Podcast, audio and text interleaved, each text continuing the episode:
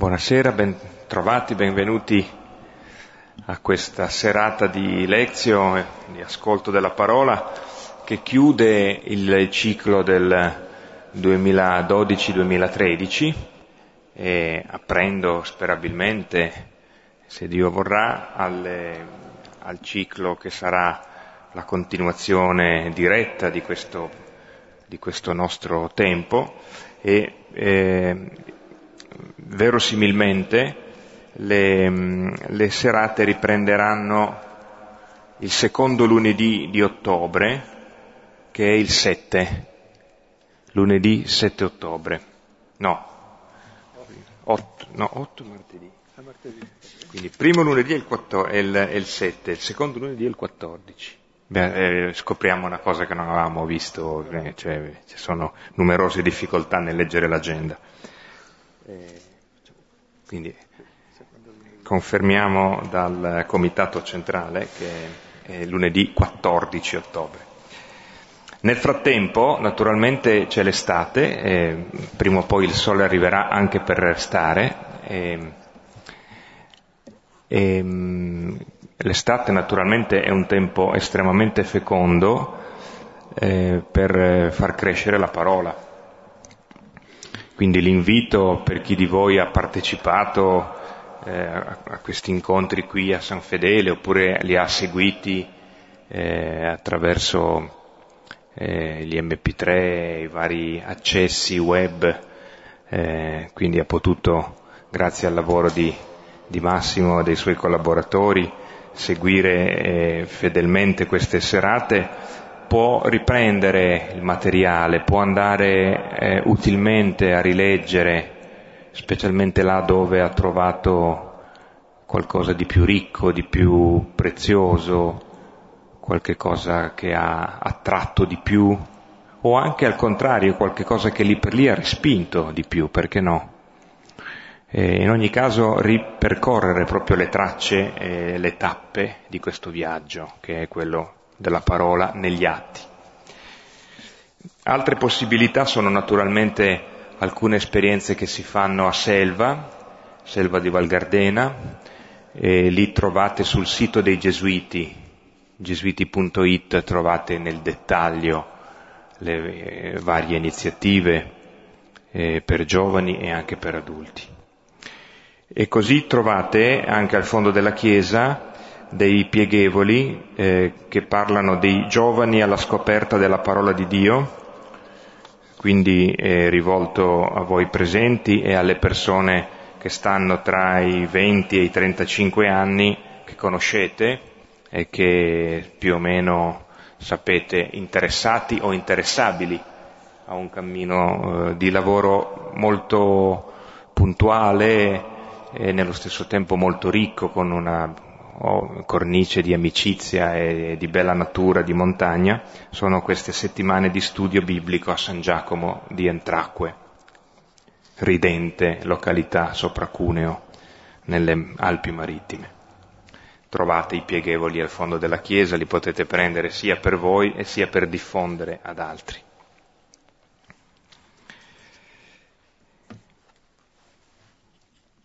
E ci introduciamo eh, con il brano di questa sera che eh, appunto eh, chiude momentaneamente, ci fa fare un punto, nella, nel, una tappa nel nostro viaggio con, la, con gli atti e ci introduciamo con la prima lettera ai Corinti che abbiamo già eh, fatto parlare, ci ha già aiutato la settimana scorsa. Prima lettera ai Corinti, capitolo primo, dal versetto 17 fino al 25. E la parte immediatamente precedente, quella che abbiamo letto l'altra volta, anche qui Paolo parla di uno scontro di sapienze che è inevitabile se non c'è qualcosa non funziona, specialmente sul fronte dell'annuncio del Vangelo. E Paolo lo prende fin dall'inizio con la comunità di Corinto a viso aperto, accetta questo scontro, ci entra dentro, è esperienza che lui stesso sta facendo e sta maturando e così eh, matura anche il suo modo di annunciare il Vangelo. E così anche questo testo ci può aiutare a comprendere il racconto degli atti sui primi passi della comunità di Corinto.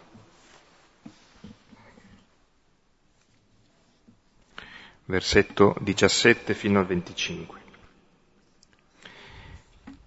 Cristo, infatti, non mi ha mandato a battezzare, ma a predicare il Vangelo, non però con un discorso sapiente, perché non venga resa vana la croce di Cristo. La parola della croce, infatti, è stoltezza per quelli che vanno in perdizione, ma per quelli che si salvano, per noi è potenza di Dio. Sta scritto infatti, distruggerò la sapienza dei sapienti e annullerò l'intelligenza degli intelligenti. Dov'è il sapiente? Dov'è il dotto? Dove mai il sottile ragionatore di questo mondo? Non ha forse Dio dimostrato stolta la sapienza di questo mondo? Poiché infatti nel disegno sapiente di Dio, il mondo con tutta la sua sapienza non ha conosciuto Dio, è piaciuto a Dio di salvare i credenti con la stoltezza della predicazione. E mentre i giudei chiedono i miracoli e i greci cercano la sapienza, noi predichiamo Cristo crocifisso scandalo per i giudei, stoltezza per i pagani. Ma per coloro che sono chiamati sia giudei che greci, predichiamo Cristo, potenza di Dio e sapienza di Dio. Perché ciò che è stoltezza di Dio è più sapiente degli uomini, e ciò che è debolezza di Dio è più forte degli uomini. Gloria al Padre, al Figlio e allo Spirito Santo.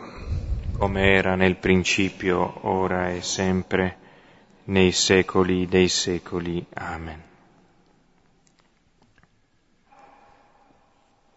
Ecco, prima di riprendere il testo dove l'abbiamo lasciato, vorrei fare una piccola premessa e questa settimana un po' eh, riflettendo mi chiedevo e come mai c'è un cambio di registro in Paolo a Corinto rispetto ad Atene e anche rispetto a prima.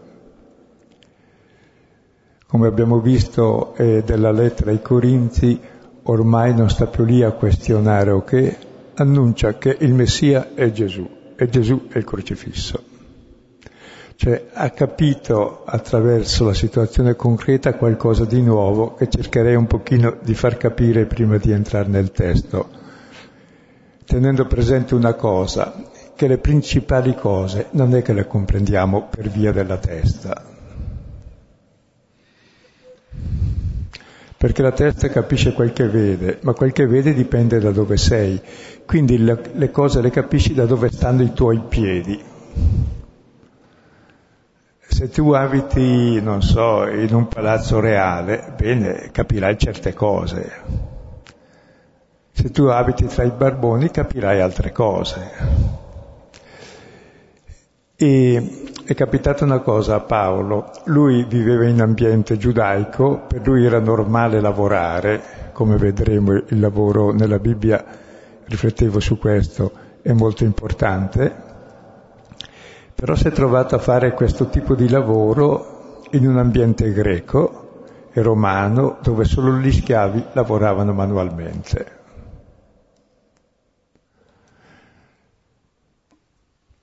Poi diremo qualcosa sul lavoro eh, nella Bibbia che è importante. Anzi, possiamo dirlo anche subito.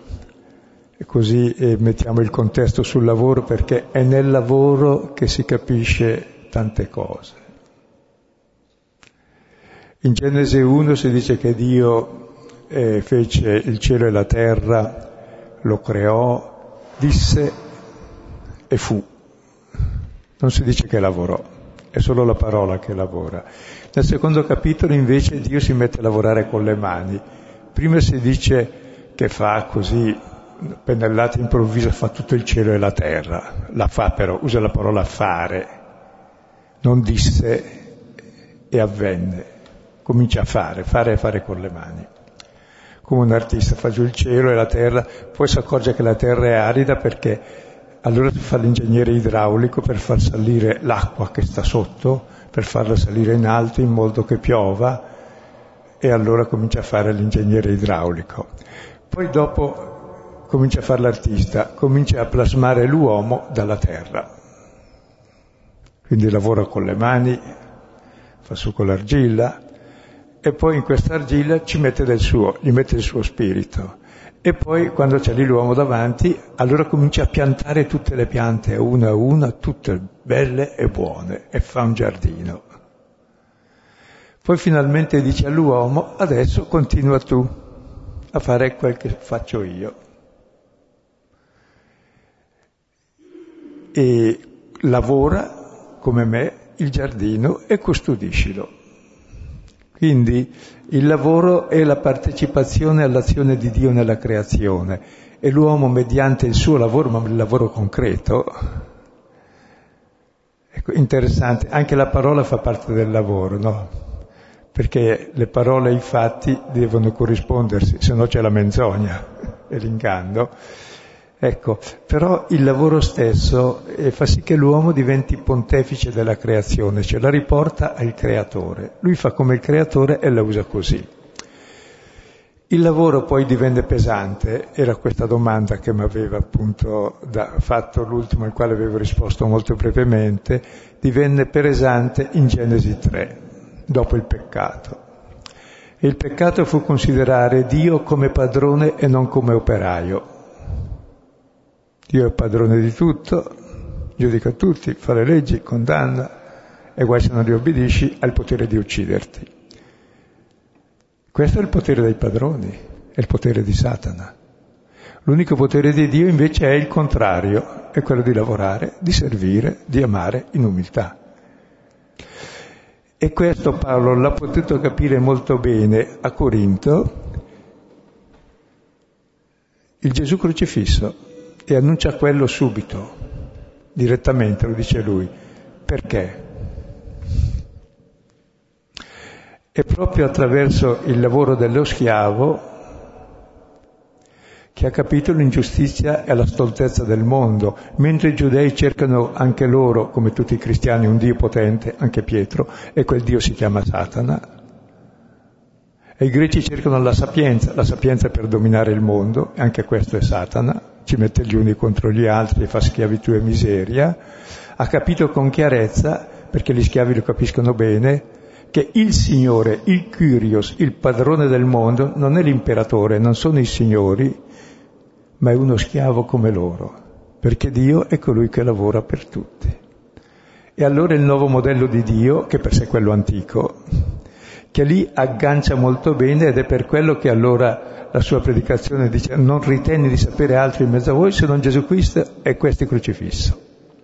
E gli schiavi capiscono bene, ah il Signore è quello, i veri schiavi sono i padroni, che producono il male, l'ingiustizia e la morte, quel potere anche religioso che considera bestemmia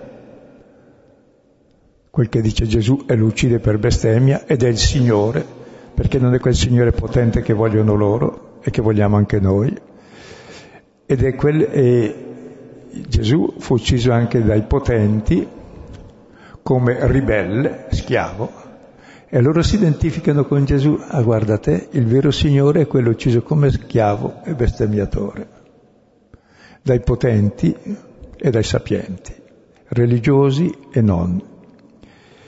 E la grande comprensione di Paolo è avvenuta lampante lì, stando a lavorare con gli schiavi e lo dice chiaramente, era arrivato lì e in debolezza, quel che gli è successo ad Atene, ha messo tutte le sue doti, le sue capacità, beh, c'è un Dionigi e una donna e qualche d'un altro che crede. E quelli sono sapienti e curiosi e vogliono sapere tutto, però sono schiavi della sapienza dell'egoismo, la sapienza del potere. Non lavorano, c'è gli schiavi che lavorano per loro, basta.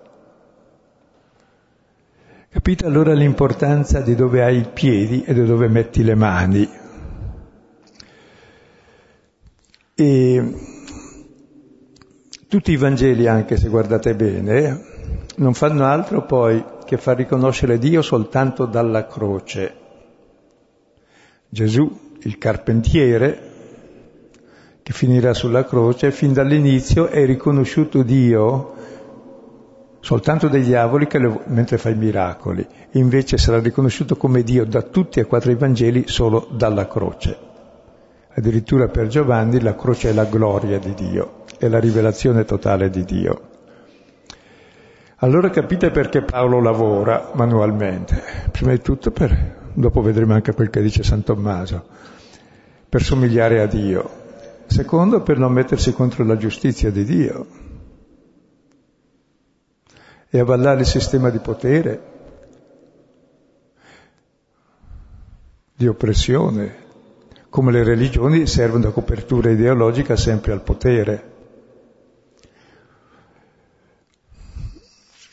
E capite che lui annuncia gratuitamente anche il Vangelo e, e, lavora proprio per poterlo fare gratuitamente perché questa è grazia e poi anche perché presso i maestri ebrei tutti avevano un mestiere, anche i rabbini, appunto secondo la tradizione biblica che diceva se non, lavor- se non insegna al figlio a lavorare, gli insegna a rubare.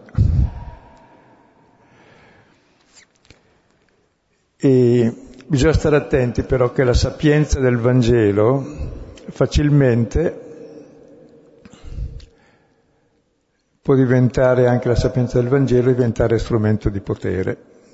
La croce nelle crociate, la croce sullo scudo crociato, la croce è la religione per mirare al potere, come diceva il Papa Benedetto. È normale. Da Costantino in poi funziona bene, prima non ti mettevano in croce, poi semmai mettiamo in croce gli altri. Quindi ringraziamo Dio se cambiano le cose in una certa direzione. Il pericolo comunque di ridurre il cristianesimo sempre a una religione di potere come tutte le religioni, invece che la religione del crocifisso che libera tutti, e dalla nuova sapienza, quella sapienza che i padroni di questo mondo non possono conoscere se no non avrebbero crocifisso il Signore della gloria. Ecco, anche il cristianesimo può sempre essere ridotto a potere. Il potere della parola può diventare il potere dire la verità ce l'abbiamo in tasca noi e adesso vi diciamo noi cosa dovete fare e diventare gli scrivi che campano sulla parola. Per questo la parola deve essere gratuita. Se la fai pagare mm, vuol dire che è brutto. Non è più la parola di Dio. E dopo il pastore, dice Paolo, per questo Paolo come evangelizzatore fa tutto gratuitamente e lavora. Il pastore dice, oh, è giusto che sia anche mantenuto dalla comunità perché insomma non si mette la museruola al buio che trebbia, dice. Però il pericolo è che il pastore diventi padrone del gregge. Allora tutto il potere. E il potere clericale, lo conoscete, è quello di peggior tipo perché appunto è sacro, intoccabile. Appunto, è diabolico. Pietro, che aveva riconosciuto Gesù come figlio di Dio, e Gesù gli spiega subito che il figlio dell'uomo, figlio di Dio si chiama figlio dell'uomo, lo chiama Gesù, finirà in croce, tutto sommato gli spiega così e Pietro dice non sarà mai, Dio non lo vuole. E Gesù lo chiama Satana. Quel Dio che non vuole il Cristo così si chiama Satana. E lo conosciamo tutti bene perché è in noi. Poi circa il lavoro manuale secondo San Tommaso, ecco, mi sono obbligato di guardare un po' brevemente, dice che serve per quattro cose. Primo per vivere, Secondo per evitare l'ozio, perché lo diceva i monaci, se no ozio no. E terzo per vincere la concupiscenza, perché l'ozio è il padre dei vizi. e poi per le elemosine. E poi diceva è utile per altre tre cose, contro il furto, contro la cupidice del bene altrui, che se non ce l'hai desideri quelli dell'altro, e poi contro i turpi imbrogli per procurarsi da vivere, perché se non riesci a procurarti da vivere cerchi in qualche modo e allora c'è tutta l'economia che conosciamo che si chiamerebbe questi turpi imbrogli per cercare di vivere mandando in miseria gli altri possibilmente. Quindi capite la sacralità del lavoro manuale anticamente. Adesso è chiaro che ci sono anche altri tipi di lavoro, però bisogna mantenere lo spirito che sia di coltivare, di far crescere e custodire, non distruggere la vita e che sia indirizzato alla sapienza dell'amore anche l'economia, non alla, alla follia della distruzione del potere. Ecco, questo mi veniva in mente così mm, pensando un po' come è stato lavorato Paolo stesso lì a Corinto dal lavoro che faceva per la prima volta in mezzo agli schiavi, perché prima come ebreo che si muoveva in ambiti in fondo della sinagoga del Medio Oriente, era normale che tutti i rabbini lavorassero, che tutte le persone libere, anche ebree, hanno un lavoro, ecco, mentre invece nella cultura greco-romana era la cultura schiavi padroni. Senza diritti, tutti i diritti dei padroni, diritti di vita e di morte, e tutti i doveri per gli schiavi, cioè quello di lavorare ed essere uccisi quando non servono, che è la mentalità ancora dominante nel lavoro attuale.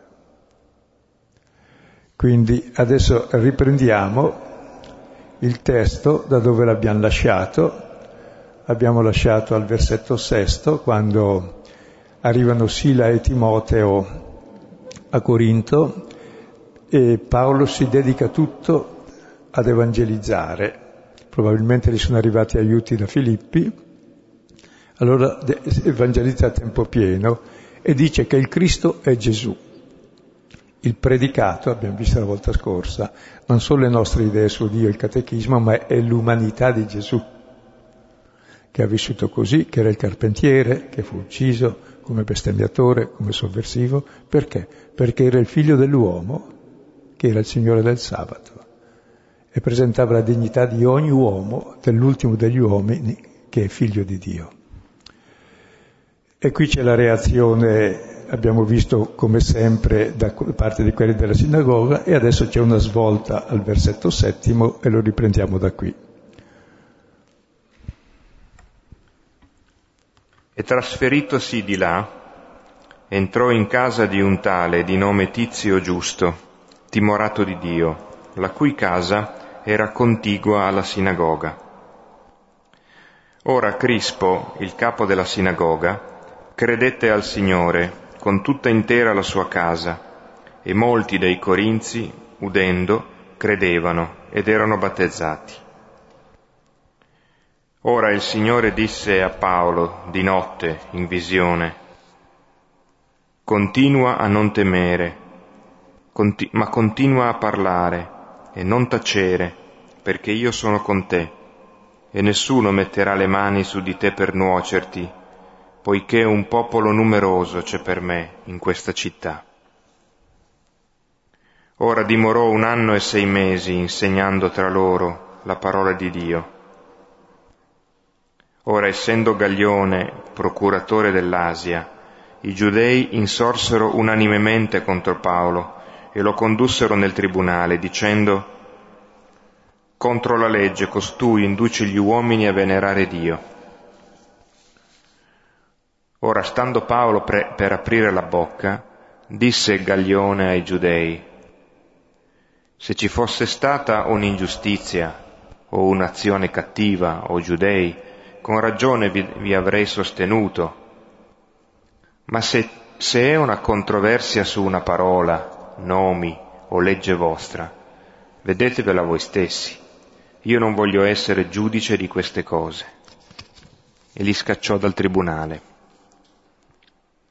Ora tutti, preso Sostene, il capo della sinagoga, lo percossero davanti al tribunale e Gaglione non si curava per nulla di queste cose.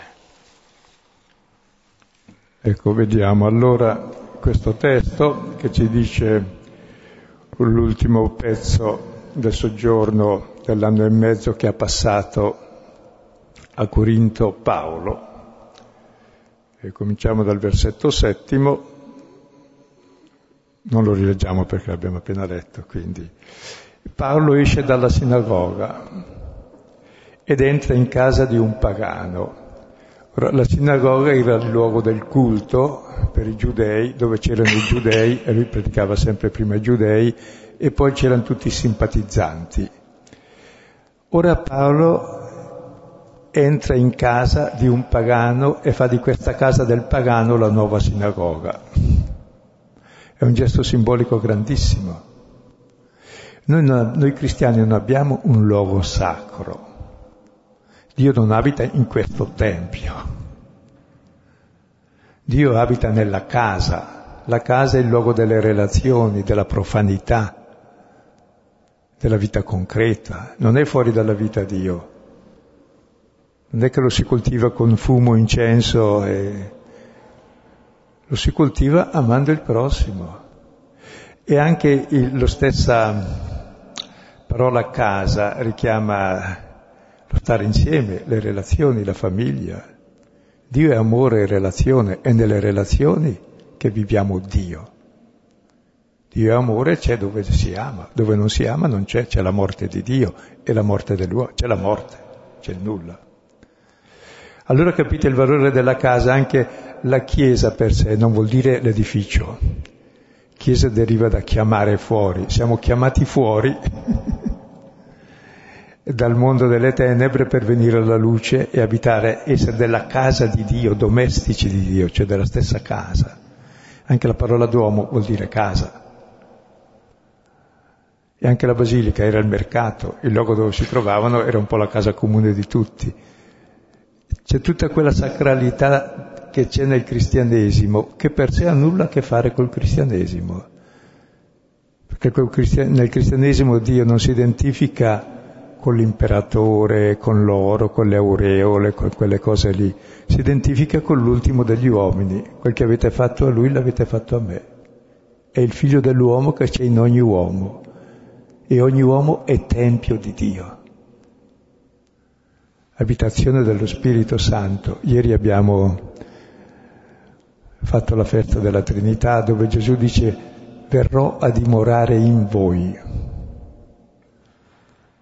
Cioè la casa è il luogo in fondo dove si dimora insieme, ma anche se voi pensate, il principio della casa è il marito e la moglie, in fondo ognuno dimora nell'altro, lo porta nel proprio cuore, ognuno è casa dell'altro e ognuno è ospite dell'altro, dell'amore dell'altro che lo accoglie e ospita l'altro. È come la Trinità. E questo è il divino del matrimonio. Ed è la Chiesa, che si vive nel suo nucleo centrale. E lì a Corinto poi sempre, l'hanno sempre fatto nella casa però il culto. Nel Tempio e nella sinagoga facevano il culto ufficiale, ma il culto cristiano l'hanno sempre fatto fuori dal Tempio, nella casa, perché il nostro vero culto è la vita quotidiana vissuta in termini eucaristici, cioè di riconoscere il dono di Dio in tutte le cose e ringraziare di tutte le cose e vedere tutte le cose come dono di Dio da condividere coi fratelli. E questo è il mondo nuovo, il mondo come Dio l'ha pensato fin dal principio ed è l'unico mondo vivibile ancora se no c'è il mondo della guerra dell'uno contro l'altro.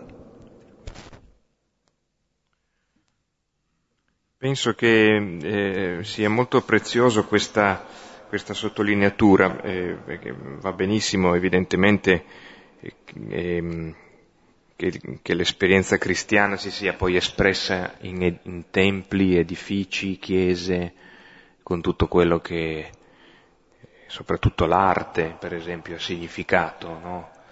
e, ehm, e, c'è stata certamente una, eh, un avanzamento nella comprensione di Dio e del mistero di Dio attraverso la costruzione dell'edificio cosiddetto sacro.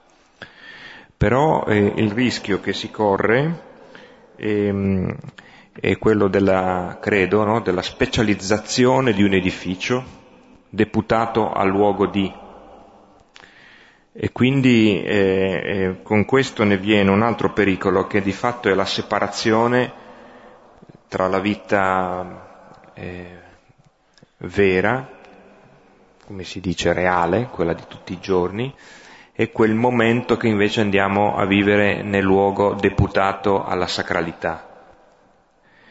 E quindi quello che doveva essere esattamente l'opposto, cioè apparire come segno, richiamo di quello che accade sempre, cioè la Chiesa come luogo dell'incontro tra i fratelli e le sorelle e con Dio, e luogo che richiama quello che sempre può essere vissuto e deve essere vissuto, diventa invece luogo in cui si va per espletare quelle funzioni lì. Per, così, perdonandomi per la, la, la, la frase, l'espressione non felice. E, e invece la casa resta quella della vita che si separa da quella che si forse vive nella Chiesa. E poi la casa di un pagano. Non ho preso la casa di Aquila e Priscilla, anche se quella sarà una casa di culto, perché facevano sempre nelle case. Esplicitamente si sottolinea che è di un pagano. Il pagano è quello che consideriamo il lontano. E Dio è il padre di casa di tutti, no? Siamo tutti di casa con Dio e lui vuole che la sua casa sia piena, dice Luca, capitolo 14, versetto 23, ma la casa del padre non è mai piena se manca un figlio, no? Se manca un figlio pensa sempre a quello. Se noi escludiamo qualcuno dalla nostra casa, dalla nostra comunità, dalla Chiesa, escludiamo il figlio che si è fatto ultimo di tutti. E quel che celebriamo nell'Eucaristia è che l'ultimo di tutti, il figlio perduto e ritrovato morto e risorto, è Cristo, è già tornato, l'ultimo. Aspetta che noi lo riconosciamo in tutti gli altri e li amiamo come fratelli, allora Dio sarà tutto in tutti. Ma già Lui lo è, aspetta di essere riconosciuto da noi. E l'Eucaristia dovrebbe aprirci gli occhi. I loro occhi si aprirono allo spezzare del pane, cioè sul Cristo presente in mezzo a noi, là dove non pensiamo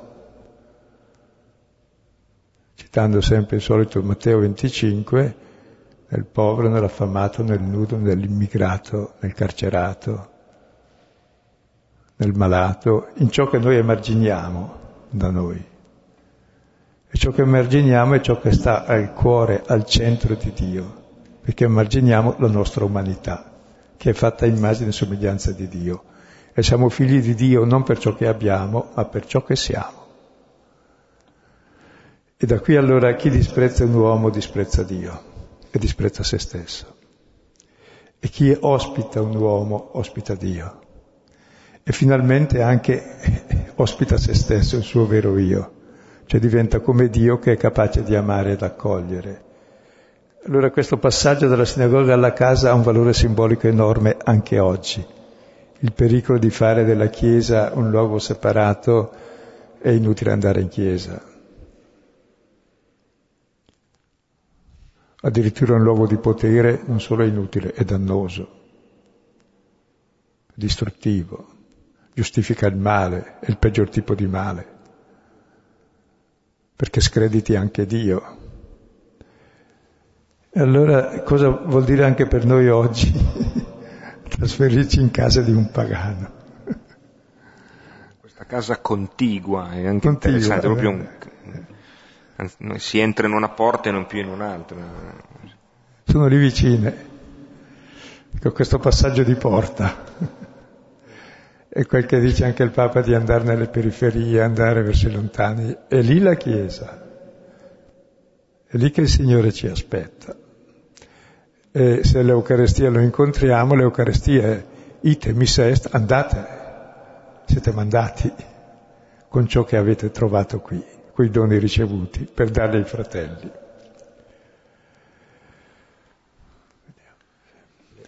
Leggiamo il versetto ottavo. Sì.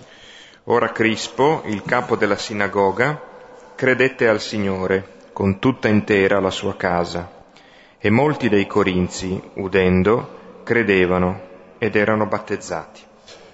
Ecco, eh, il capo non di quella sinagoga probabilmente, perché poi comunque ci sono più sinagoghe, lì si parlerà alla fine anche di un capo sinagoga, c'è un capo sinagoga che crede e tutta la sua casa, si sottolinea di nuovo la casa. E questo capo di sinagoga dove sarà andato? Nella casa del pagano anche lui. Molto bello. E probabilmente anche quelli della sua sinagoga andavano poi a celebrare eh, nella casa del pagano. E molti dei corinzi, udendo, udendo che cose? Forse vuol dire udendo Paolo, che diceva che il Cristo, il Messia, Gesù, ma forse anche udendo quel che ha fatto il capo della sinagoga perché l'esempio trascina. Allora anche loro hanno creduto e sono stati battezzati.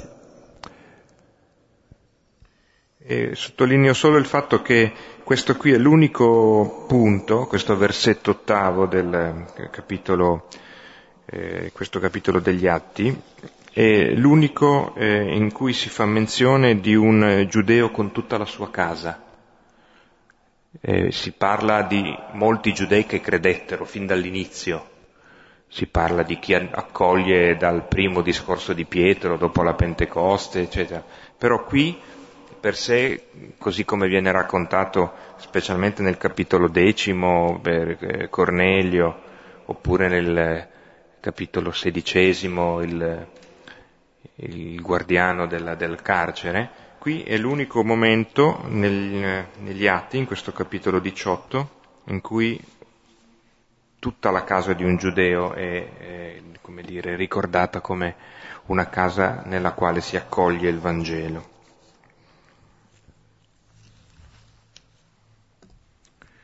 Adesso vediamo la visione che ha Paolo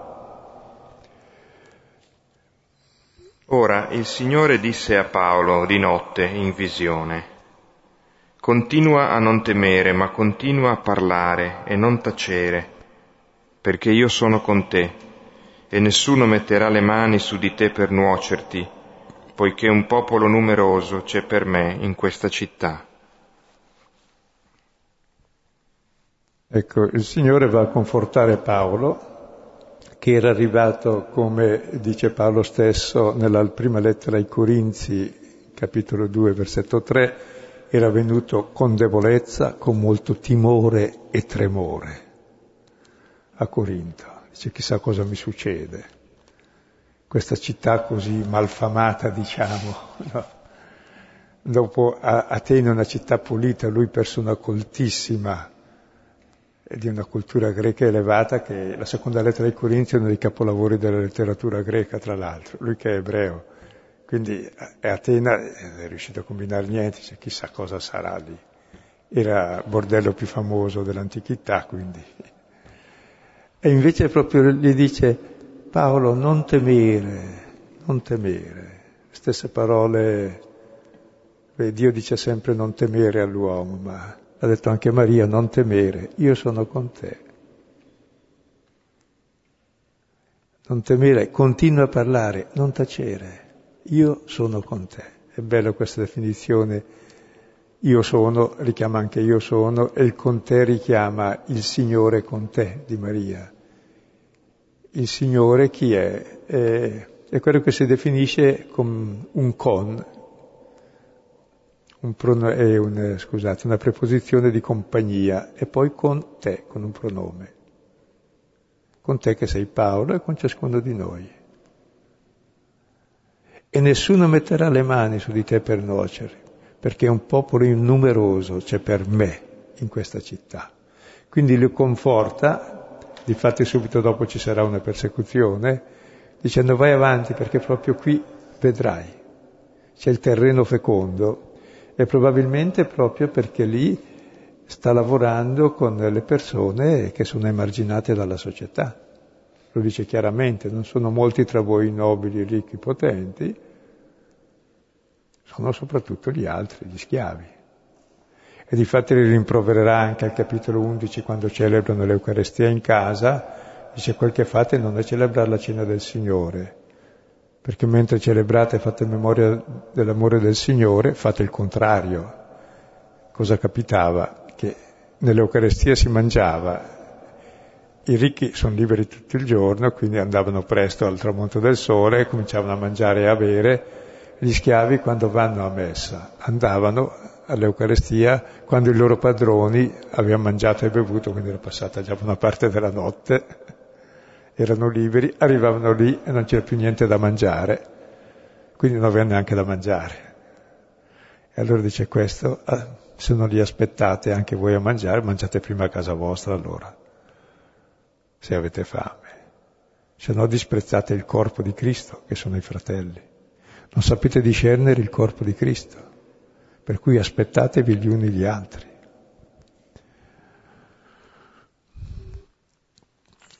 E lì Paolo dimora un anno e sei mesi, si annota, arriva nell'autunno del 50 e parte nella primavera del 52, insegnando tra loro la parola di Dio e ormai abbiamo visto cos'è la parola di Dio, più sintetizzata che in tutti gli altri, dice che il Messia è Gesù. E certamente avrà spiegato chi era Gesù, cioè avrà raccontato la storia di Gesù, cioè quello che sono i Vangeli che già c'erano e circolavano. Anzi, probabilmente Marco già si è formato in quell'epoca. Pensavo solo questa piccola cosa, eh, normal, non, non, sono molti, mi pare, negli atti eh, i riferimenti all'interiorità di Paolo, cioè a quello che Paolo come dire, più come reazione umana, vive, no? sono, come anche non abbiamo pochissimi eh, accenni a, a, quello che può essere lo stato d'animo di Gesù nei Vangeli, no? Luca incluso. E qui però questa visione sembra quasi che da, dalla parte di Dio ci dica qualche cosa, perché ci dica qualcosa di quello che vive Paolo, perché questa mh, esperienza notturna, ehm, viene ad incoraggiare appunto e a confortare Paolo, che per sé fino a questo momento, poi appunto qualche guaio accade dopo, ma fino a questo momento per sé non è né in pericolo né mm, eh, in una situazione imminente in cui debba fuggire o debba essere protetto. Ehm, è interessante no, questo, cioè, forse ci dice forse qualcosa più di quello che poteva essere anche la fatica di Paolo, che che si chiedeva forse se, che senso aveva, se, se poteva effettivamente sperarsi qualche frutto da un posto come Corinto, se non stava perdendo il suo tempo. E, non lo so, ecco, forse si può eh, anche senza forzare il testo. Eh... E anche stando nel contesto proprio più immediato, l'uscire dalla sinagoga e trasferirsi nella casa di un pagano per lui deve essere stata una cosa sofferta, prima di tutto per il ripudio dei suoi, che bestemmiavano Cristo e lui ha scosso le vesti. Le vesti, non i sandali, perché Luca non dice che gli apostoli portano i sandali, ma niente sandali perché sono schiavi del Vangelo. Quindi Probabilmente anche il trauma di questo rifiuto gli pesava molto, non tanto l'entrare nella casa dei pagani quanto il trauma di essere dovuto uscire dalla, dalla sinagoga. Nello stesso tempo, appunto, la promessa di un popolo numeroso che inevitabilmente a un lettore attento del, del, testo biblico fa venire in mente la promessa di Abramo, no? di, un, di, una nazione numerosa. E anche lì la, la, Dio rinnova la promessa di un popolo numeroso ad Abramo in un momento di scoraggiamento di Abramo, dove il figlio non arriva e gli anni passano.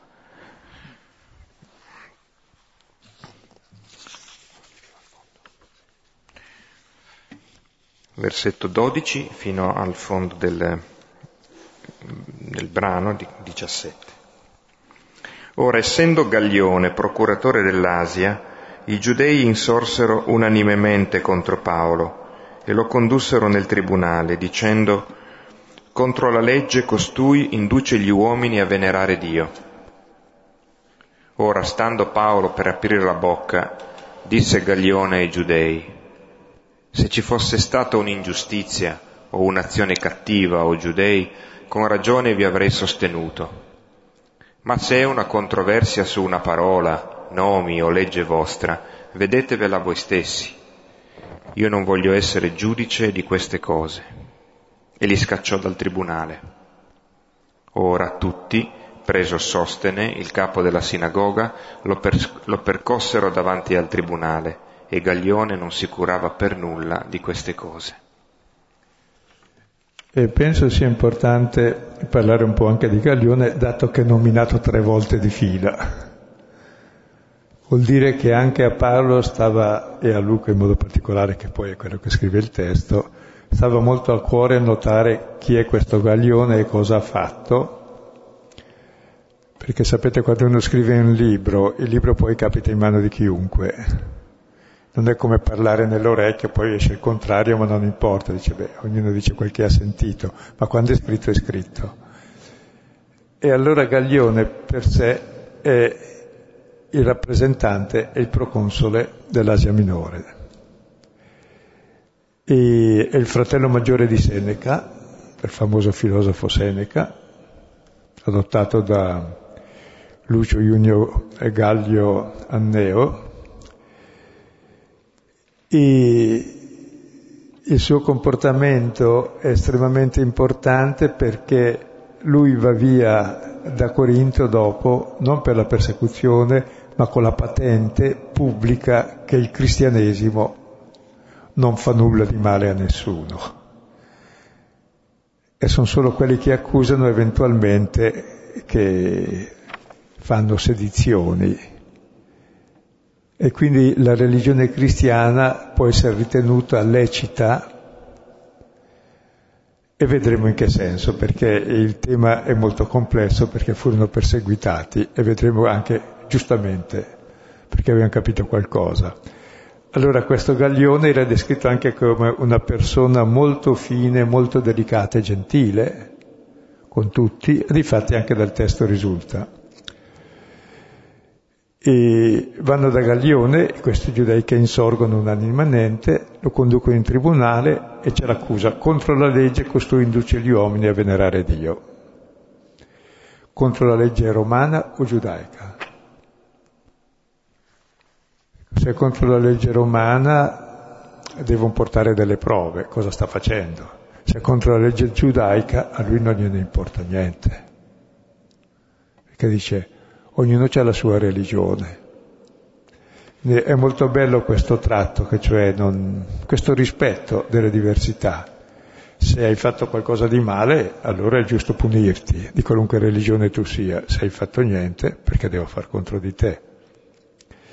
E tra l'altro qui c'è sotto anche l'accusa stessa di Gesù, eh, che fu ucciso perché, si dice in Luca, è stato trovato questo a sobillare il popolo, perché si fa re. Ed effettivamente anche loro avranno fatto leva sul fatto che loro dicevano che il Messia, cioè l'unto, il re, è Gesù. Ed è vero che è Gesù, ma in quanto crocifisso, non come uno dei re di questo mondo, che sono re da burla, che crocificano gli altri. E comunque eh, l'accusa è ambigua. No perché potevano dire sobilla il popolo, ma non è vero che l'ha sobillato per ora, sono loro a volerlo sobillare. E certamente eh, loro vogliono che il cristianesimo, in fondo, questa eresia la come molto pericolosa. E quindi vogliono usare il potere, il braccio secolare per sterminarla quello che poi noi della Chiesa abbiamo fatto costantemente per 1800 anni, fino ad arrivare a ammazzare 5 milioni. Quindi direi siamo stati molto bravi, molto bravi nella perversità, arrivati al potere. E ancora molti li cercano, lo cercano in nome di Cristo. Ma Dio mio, quando è che lo smettiamo? Stravolge il Vangelo questo. Allora vediamo cosa risponde Gaglione lì. sembra quasi eh, che in, in, questo criterio no, eh, tu eh, appunto lo mm, valuti, no, la, la, mi pare, la, il giudizio di Gaglione di fronte ai giudei come un sostanziale ehm, sdoganamento no, della vita cristiana, della via cristiana, eh, come fondamentalmente non pericolosa per l'impero. Eh, il che eh, fa, eh, per un versante, fa di Gaglione quasi un, eh, come dire, un, un, starei per dire una riproduzione sul fronte laico di Gamaliele, cioè Gamaliele che ricordate nel capitolo quinto degli Atti eh, ricorda quel criterio no, di stiamo attenti a non metterci contro questi uomini perché se eh, la loro parola, la loro, il loro annuncio viene da Dio non, eh, non, non riusciremo a sconfiggerli, se invece non viene da Dio finirà da sé. Eh, Gaglione eh, sembra quasi appunto vederla dal suo punto di vista eh, con questa saggezza che lascia eh, andare le cose, eh, tenendo il timone su alcuni punti forti di riferimento. E, e non è pilatesco, nel senso che Pilato se ne è lavato le mani, voleva liberarlo perché era giusto e non ce l'ha fatta, questo invece lo libera. Cioè, non vedo nulla di male, allora lo libero. Quindi eh, rappresenta il volto buono. è la prima volta che un romano fa bella figura. Ed era importante anche questo perché erano i romani i dominatori. Se fai brutta figura con loro che già ti perseguitano, non è bello. Dice guardate che avete anche voi delle persone esimie, oneste. E ancora prima che Paolo parli per difendersi, Gaglione dice, ascoltate, la vostra accusa non esiste perché non c'è un'ingiustizia. Siete voi che dice contro la legge induce a venerare Dio. Beh, dite qualcosa di concreto? Contro quale legge? E cosa fa? Cioè, molto generica. Non mi avete parlato di nessuna ingiustizia perché che male c'è venerare Dio in modo diverso dal tuo? E non avete neanche eh, tirato fuori un'azione cattiva, in greco c'è radiurgia, radiurgia vuol dire fare veloce, sa, i lettofanti fanno molto veloce gli imbrogli, eh, sarebbe in fondo le azioni cattive si fanno sempre in fretta perché sennò eh, vengono scoperte, ecco. Cioè, non avete accusato nulla di questo? I giudei, se aveste accusato di questo io con ragione vi avrei sostenuto. Quindi si dice che il cristianesimo non è né un'ingiustizia né un farla facile, fa svelto nel fare le cose, cioè facinoroso vuol dire insomma, svelto nel fare. È un'opinione, è un modo di venerare Dio. E allora chi lo proibisce? Io non voglio essere giudice di queste cose, è bravissimo. C'è molto meglio del nostro braccio secolare che abbiamo inventato noi dopo Gaglione, da Teodosio in poi, per dar l'idea. Quindi è una bella figura, no? Penso.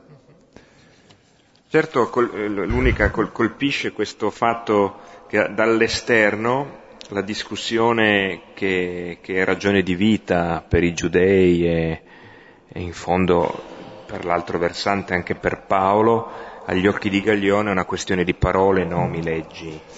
Eh, no? è una questione che non, mm, non perviene diciamo, a un valore specifico tale per cui dover intervenire. E qui vorrei dire una cosa che forse Gaglione non ha capito una cosa, che il cristianesimo non fa disordine, non fa rivoluzione, non fa lotta armata, ma non è una religione dell'ordine, perché sovverte radicalmente il rapporto schiavo-padrone. Dio è lo schiavo, il Kyrios, è colui che si fece schiavo, servo di tutti. E il padrone è il vero schiavo, quindi intacca radicalmente la sapienza del potere, il cristianesimo. proprio non cercando il potere, perché quello è il potere, date a Cesare quel che è di Cesare, a Dio quel che è di Dio. E il potere di Dio è quello di dare la vita, quello di Cesare è quello di dare la morte. Quindi per sé alla lunga intacca molto di più il potere questo atteggiamento di Paolo, lo intacca alle radici. E sono i veri sovversivi senza essere zeloti, cioè raddrizzano il mondo, è il mondo delle beatitudini, insomma. Beati i miti che possederanno la terra, beati gli affamati, gli assetati. È la vera rivoluzione del mondo, che raddrizza il mondo passando dal mondo della sapienza, di morte, dell'ingiustizia, dell'oppressione, alla sapienza di vita del Dio che non è padrone, ma è servo di tutti. Quindi per sé è la vera sovversione, ma questa neanche la poteva immaginare. O forse, come certe persone, lo poteva anche capire, come anche Seneca e tante persone potevano capire queste cose bene che non è che perché un imperatore sia un genio, sia magari il più grande farabutto, anzi normalmente è così. Perché è la legge del più forte, il più forte è chi uccide di più, cioè il più farabutto. Però non è che noi vogliamo far fuori quelli lì, i più farabutti, se no siamo i più farabutti noi, più di loro. Cioè, proponiamo un altro modo di vivere. E per ora eh, li scacciò dal tribunale li fece sloggiare. Poi c'è questa scena finale che ha un, tocco di ironia abbastanza esplicito, in cui allora la frustrazione patita si trasforma in violenza contro una, un vero e proprio capo espiatorio, che in questo caso Sostene, che chissà se è quello che viene nominato poi nel, nell'esordio della eh, stessa prima lettera ai Corinti, eh, potrebbe essere bello pensare che il Sostene che saluta insieme a Paolo, che prima Corinti 1.1, Paolo chiamato ad essere apostolo di Gesù Cristo per volontà di Dio è il fratello Sostene alla Chiesa di Dio che è in Corinto. Ed è anche probabile perché essendo perseguitato lui ha capito qualcosa. Ed è bello che allora tutti, non tutti l'universo di, dei Corinti, ma tutti i presenti, siccome la rabbia c'era bisogna pur sfogarla. Allora il capo espiatore, bene, è Sostene, il capo della sinagoga, colui che aveva organizzato la manifestazione probabilmente. E quando uno capita a lui quello che vuol fare agli altri, capisce che è sbagliato quello che fa lui. Ed è quasi certo, quasi che Sostene sia quello della prima lettera ai Corinzi sia lo stesso, se no lo stesso nome a Corinto no, non lo avrebbe nominato qui, avrebbe detto il capo sinagoga. Invece è un nome noto ai cristiani, se no sarebbe anonimo, come tutti gli altri. Si dice solo, eh, direi, il male ma non il malfattore, sempre. e invece se lo nomina perché c'è sotto un grande bene ed è quel bene che quando capita a te di trovarti nella situazione dell'altro al quale fai il male, capisci che fai il male e allora ti converti. Prima è impossibile. Allora lo percorso e Gaglione non si curava per nulla di queste cose. Avrà tenuto sotto controllo il, la situazione che non diventasse sedizione, che le botte non fossero troppe, perché se lo ammazzavano allora era un'ingiustizia e però così se l'altro ha caricato la folla, alla fine la folla si scarica su di lui, se non ottiene lo scopo. E con questo gaglione che non si curava per nulla di queste cose, sostenne che le prendeva. ecco, terminiamo per quest'anno eh, la nostra presentazione degli atti e ci troviamo a ottobre. Sì, sì, adesso per chi fosse arrivato magari a incontro già avviato, eh, gli, le serate qui a San Fedele riprenderanno lunedì 14 ottobre. E abbiamo ricordato anche un po' la, le attività estive, specialmente quelle che riguardano ancora la sosta sulla parola, quindi potete prendere materiale o andarlo a vedere sul sito dei gesuiti.it oppure le settimane bibliche appunto anche quelle si trovano su gesuiti.it e sui pieghevoli in fondo alla Chiesa. Vorrei aggiungere ancora un'osservazione su questo versetto finale che può essere utile per noi, che in Luca c'è una forma di apologetica a favore del cristianesimo, lui era ebreo di, di madre, a scapito dei giudei che lo combattevano, giudei non nell'immediato ma subito dopo. Ecco, questa non è, è comprensibile, ecco, è come la festa un po' dei Purim. Finalmente le prendono loro che hanno lapidato Paolo, ne hanno fatte di tutti i colori a Paolo, ma non c'è il minimo di soddisfazione in questa. C'è solo forse un po' di ironia se quel Sostene che è qui è quello che poi è diventato cristiano e collaboratore di Paolo. Allora dice, vedete, mi è capitato anche a me che essendo perseguitato ho capito che non bisogna farlo. Credo è l'unico modo per capirlo. Però c'è un'altra cosa che dovremmo capire anche noi, cristiani. Per secoli e secoli, da quando siamo arrivati al potere, abbiamo sempre perseguitato tutti quelli che potevamo eliminare fino a eliminare la razza intera. Quindi, per dire, siamo cauti a condannare gli altri. E come possiamo diventare religione di potere anche se annunciamo il Cristo crocifisso? Questo è molto grave. Ancora adesso. Graziamo Dio che eh, almeno degli spiragli vengono sempre annunciati, molto buoni e di aperture ma questo dovrebbe essere così evidente, così evidente per tutti.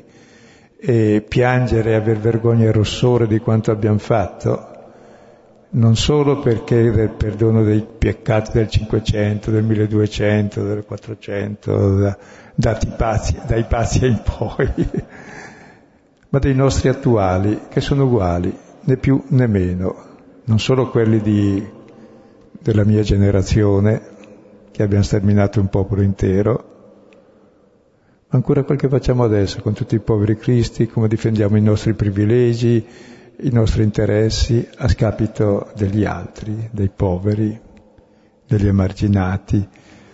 Quindi, ecco, ci siamo un po' specializzati, se qui è capitato un episodio solo, ecco, tra noi ne sono capitati tanti e ben più gravi chiediamo di aprire gli occhi su questi, ecco, in modo da non ripeterli e di non chiedere perdono delle colpe degli altri che hanno fatto prima di noi, ma delle nostre attuali è meglio, che il Signore ci apra gli occhi.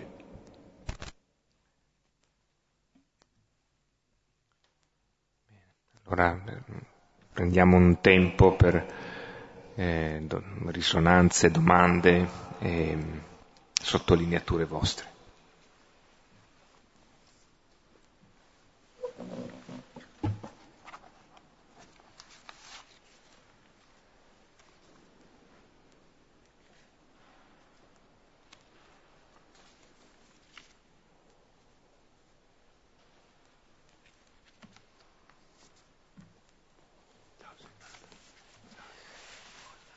C'erano uh, due cose che mi avevano colpito molto. E una era il, la frase non temere, io sono con te e ricordare questa presenza buona a fianco. E poi uh, ricordare i significati del lavoro. E mh, mm, credo che sia importante fare memoria e ripeterselo più volte.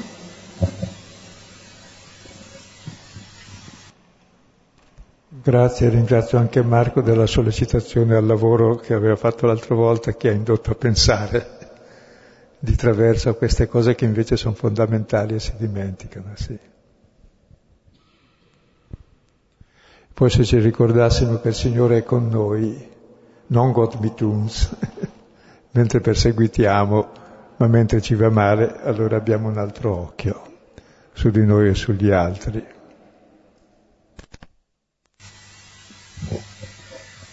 Allora, l'oppresso è una persona che alla prima occasione diventerà oppressore. Questo insegna la storia. Ora dico io, ma se noi cristiani, che conosciamo il meccanismo e come spezzarlo, no, non riusciamo a non diventare oppressori quando ne abbiamo l'opportunità, come, come, si può pretendere che smettano gli altri di essere oppressori, che non conoscono la logica della croce? Cioè se non ci riusciamo neanche noi, che siamo quelli che dovremmo spezzare il meccanismo. I santi l'hanno sempre spezzato, il Vangelo lo spezza sempre. Forse devo chiedermi come lo devo spezzare io per me, perché spezzarlo negli altri mi è facile, basta il potere, che è peggiore. Mentre invece spezzarlo in me è il senso stesso degli esercizi spirituali e della vita spirituale. Ammazzare quel faraoncino che c'è in me, non gli altri. Ed è il lavoro spirituale, vincere il male che è in me, il mio egoismo. Cosa facciano gli altri non lo so, so quel che faccio io, devo vincere il mio egoismo, mentre mi è molto facile fare il mea culpa altrui e vincere l'egoismo altrui col mio egoismo peggiore del suo.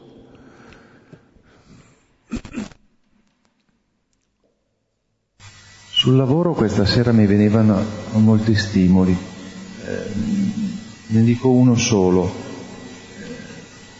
Tu prima dicevi la quotidianità come il luogo della, della, dove, dove, Dio si rende presente e quindi il luogo dove l'uomo lo incontra.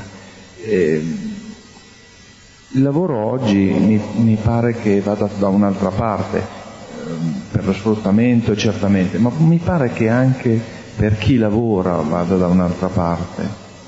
Eh, non è più il luogo dove compartecipo, perché eh, mi pare che per tutti il lavoro sia quello che devo fare per poter poi vivere la mia vita che in realtà sta in, in altri luoghi. Quindi il lavoro è lo strumento con cui mi procuro i mezzi per poter poi vivere la mia vera vita che è nel fare delle altre cose. E certamente è cambiato con la macchina e l'automazione il concetto di lavoro. Però bisogna stare attenti che è lo spirito che deve cambiare. Perché, supponi, eh, i grossi capitali circolano anche senza lavoro, basta fare speculazioni, ma lo spirito è chiaro che spirito è e dietro, dietro, ciò che si produce c'è sempre qualcuno che in qualche modo lavora e quando mangiamo qualcuno l'ha prodotto, non viene ancora dal nulla. E avremmo beni da dare a tutti, invece non li diamo perché abbiamo organizzato il lavoro e la distribuzione e la produzione in funzione del Dio Mammona. E questa è la, no- è la vera schiavitù della nostra epoca, che distrugge il mondo e toglie la dignità anche del lavoro perché è, è, è decoroso anche lavorare al computer, anche lavorare con altre, ma il problema è con quale modalità, con quali fini, con quali risultati lavori, a cosa punti insomma. Se punti a una giustizia sociale, una distribuzione, ecco il lavoro che è utile per evitare l'ozio, per darsi, per provvedere da mangiare, dice San Tommaso, e per dare ai poveri, ecco, se questo è il lavoro va bene. Se invece per sottrarre ai poveri e dare ai ricchi, come sta capitando anche in quest'ultimo anno, come tutti i precedenti in Italia, diciamo questo lavoro si chiama anche rubare.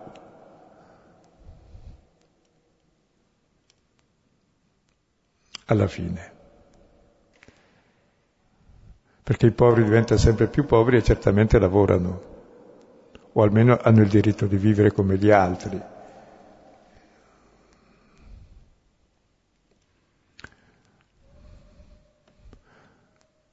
E non è che la signora Borsa lavori così tanto da produrre i beni, li brucia soltanto per sé.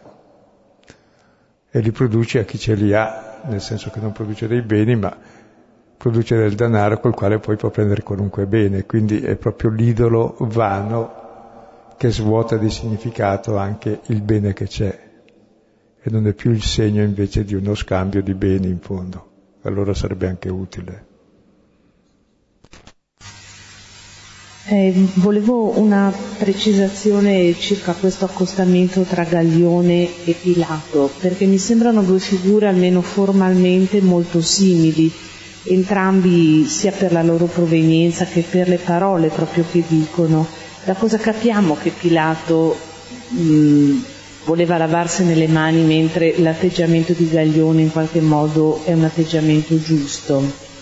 E lo si capisce dal Vangelo che Pilato era cavaliere, non senatore, non amico di Cesare, aveva il primo titolo, ed era una persona crudelissima, amante del potere e non l'ha usato perché se no non diventi amico di Cesare, cioè non passi da cavaliere a senatore, se non condanni costui che sovilla il popolo, perché noi soffiamo presso Cesare che tu e non fai le cose giuste.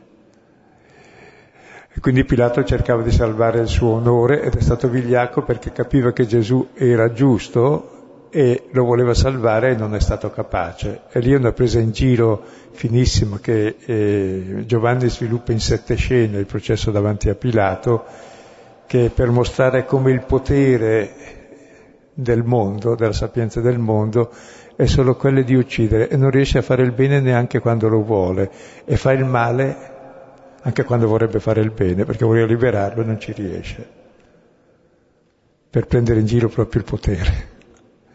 Mentre questa è una persona discreta che analizza e dice oh, non lo accusi di niente di male, quindi oh, le vostre discussioni fatevele voi. Poi i tuoi ti menano, avranno le loro giuste ragioni sta lì a guardare perché non lo menino troppo forse, ecco, non sta lì adesso a insistere. E quasi l'autore lo racconta eh, perché, perché assisteva, perché l'ha visto più o meno, anche se lui non era lì in quel momento, era anche lui compagno di Paolo con Luca e Timoteo in quel viaggio. E mi sembra che voglia far fare una figura un po' come Gamaliele, cioè uno che è una persona del potere che però eh, in qualche modo sdogana il cristianesimo, dice non ho fatto nessuna ingiustizia, quindi non lo condanno. Voi vi menate, beh, controllo un po' che non vi facciate troppo male, se no c'è l'ingiustizia, è quella che fate voi adesso. Mm. Anzi, sotto c'è una fine ironia, siete voi che avete fatto l'insurrezione e caricato il popolo perché non era fesso, cioè sapeva di cosa si trattava. E allora adesso te la paghi. Penso sia così.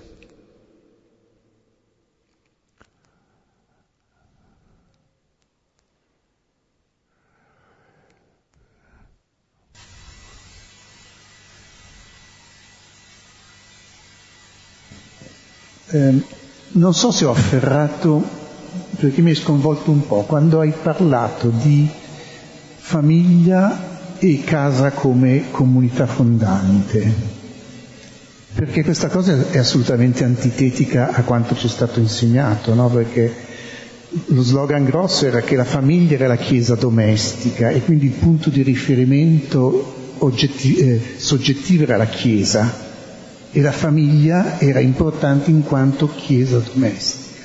Invece da quello che hai detto stasera sembra che il punto fondante sia la casa e la famiglia e la chiesa è una casa pubblica, è una famiglia pubblica, ma il punto di riferimento assoluto diventa la famiglia e la casa a questo punto.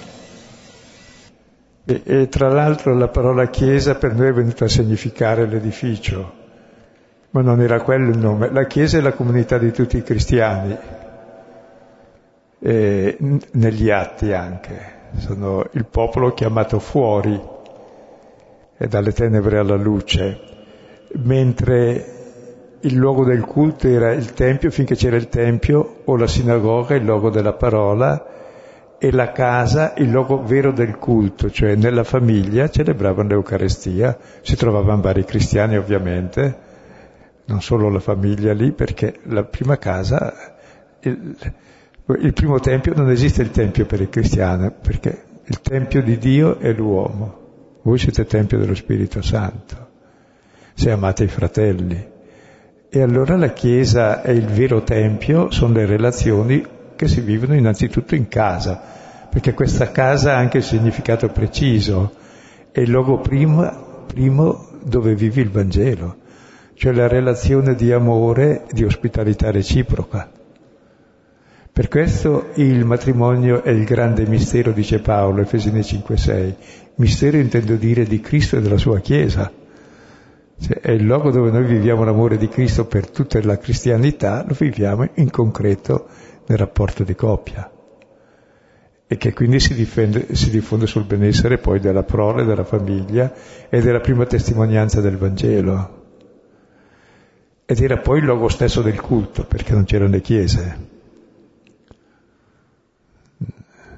E anche oggi, eh, credo, la nuova evangelizzazione è inutile aspettare che la facciano i documenti dei vescovi o dei cardinali, non sono in grado loro eh, scrivono documenti a Roma, ma l'evangelizzazione eh, la fanno i genitori. Quel poco che ho imparato di cose buone l'ho imparato in famiglia dai miei genitori, mica dai professori all'università o dai documenti pontifici. Cioè è la testimonianza concreta di essere accolti che ti fa accogliere e ti dà la fede, non i documenti. È la testimonianza di una fede vissuta, ecco cosa che abbiamo sperimentato tutti più o meno. E allora questo ci dà anche la responsabilità proprio che ognuno di noi è responsabile degli altri fratelli, perché sono tutti fratelli, anche quelli che non stanno in casa mia.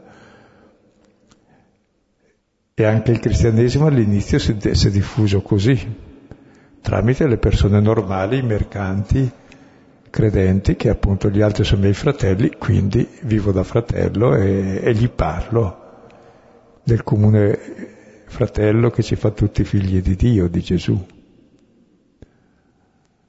Credo che l'evangelizzazione è questa. Non... Anche la storia dell'evangelizzazione ci si accorge è avvenuta sempre grazie ai laici e ai, ai mercanti, che sono stati gli apostoli in fondo anche, che hanno diffuso di più. E gli apostoli stessi sono diventati come Paolo, era uno che lavorava e andava in giro, dove quel che gli interessava era andare in giro ad annunciare, il lavoro era per vivere. Ma quello stare a Corinto tra gli schiavi a lavorare per la prima volta ha capito meglio la mentalità romana e greca e perché lui come ebreo aveva un'altra considerazione del lavoro, un'altra e alta considerazione, mentre lì scopre un mondo di ingiustizia molto grave, che è quello dominante. È la stessa critica che si trova nell'Antico Testamento contro i re potenti, no? quando vogliono un re. Mm.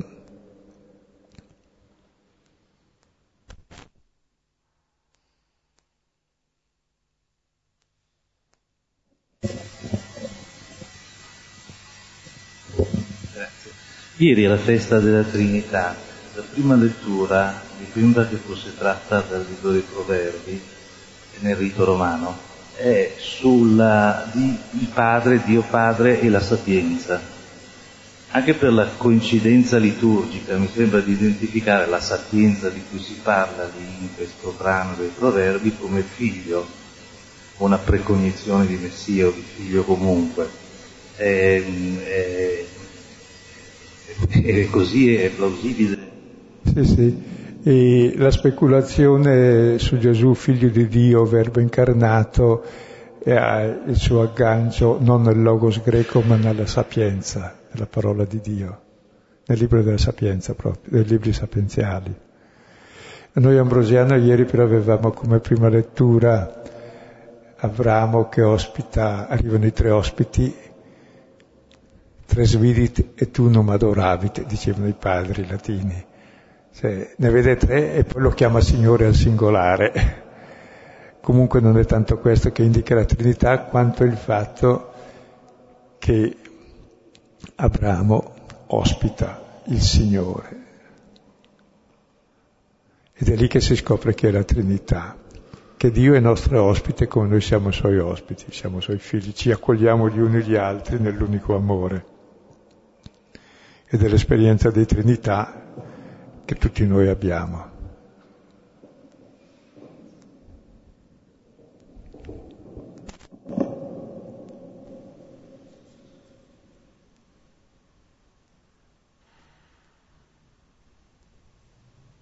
Allora ci possiamo dare anche il saluto, chiudiamo qui per quest'anno, a Dio piacendo ci vediamo, ci ricordiamo al Signore e ci portiamo nel cuore gli uni gli altri davanti al Signore, ecco, ci ospitiamo e ospiteremo anche chi incontreremo nel nostro cammino. Padre nostro, che sei nei cieli, sia santificato il tuo nome venga il tuo regno, sia fatta la tua volontà, come in cielo così in terra. Dacci oggi il nostro pane quotidiano, rimetti a noi i nostri debiti, come noi li rimettiamo ai nostri debitori, e non abbandonare alla tentazione, ma liberaci dal male.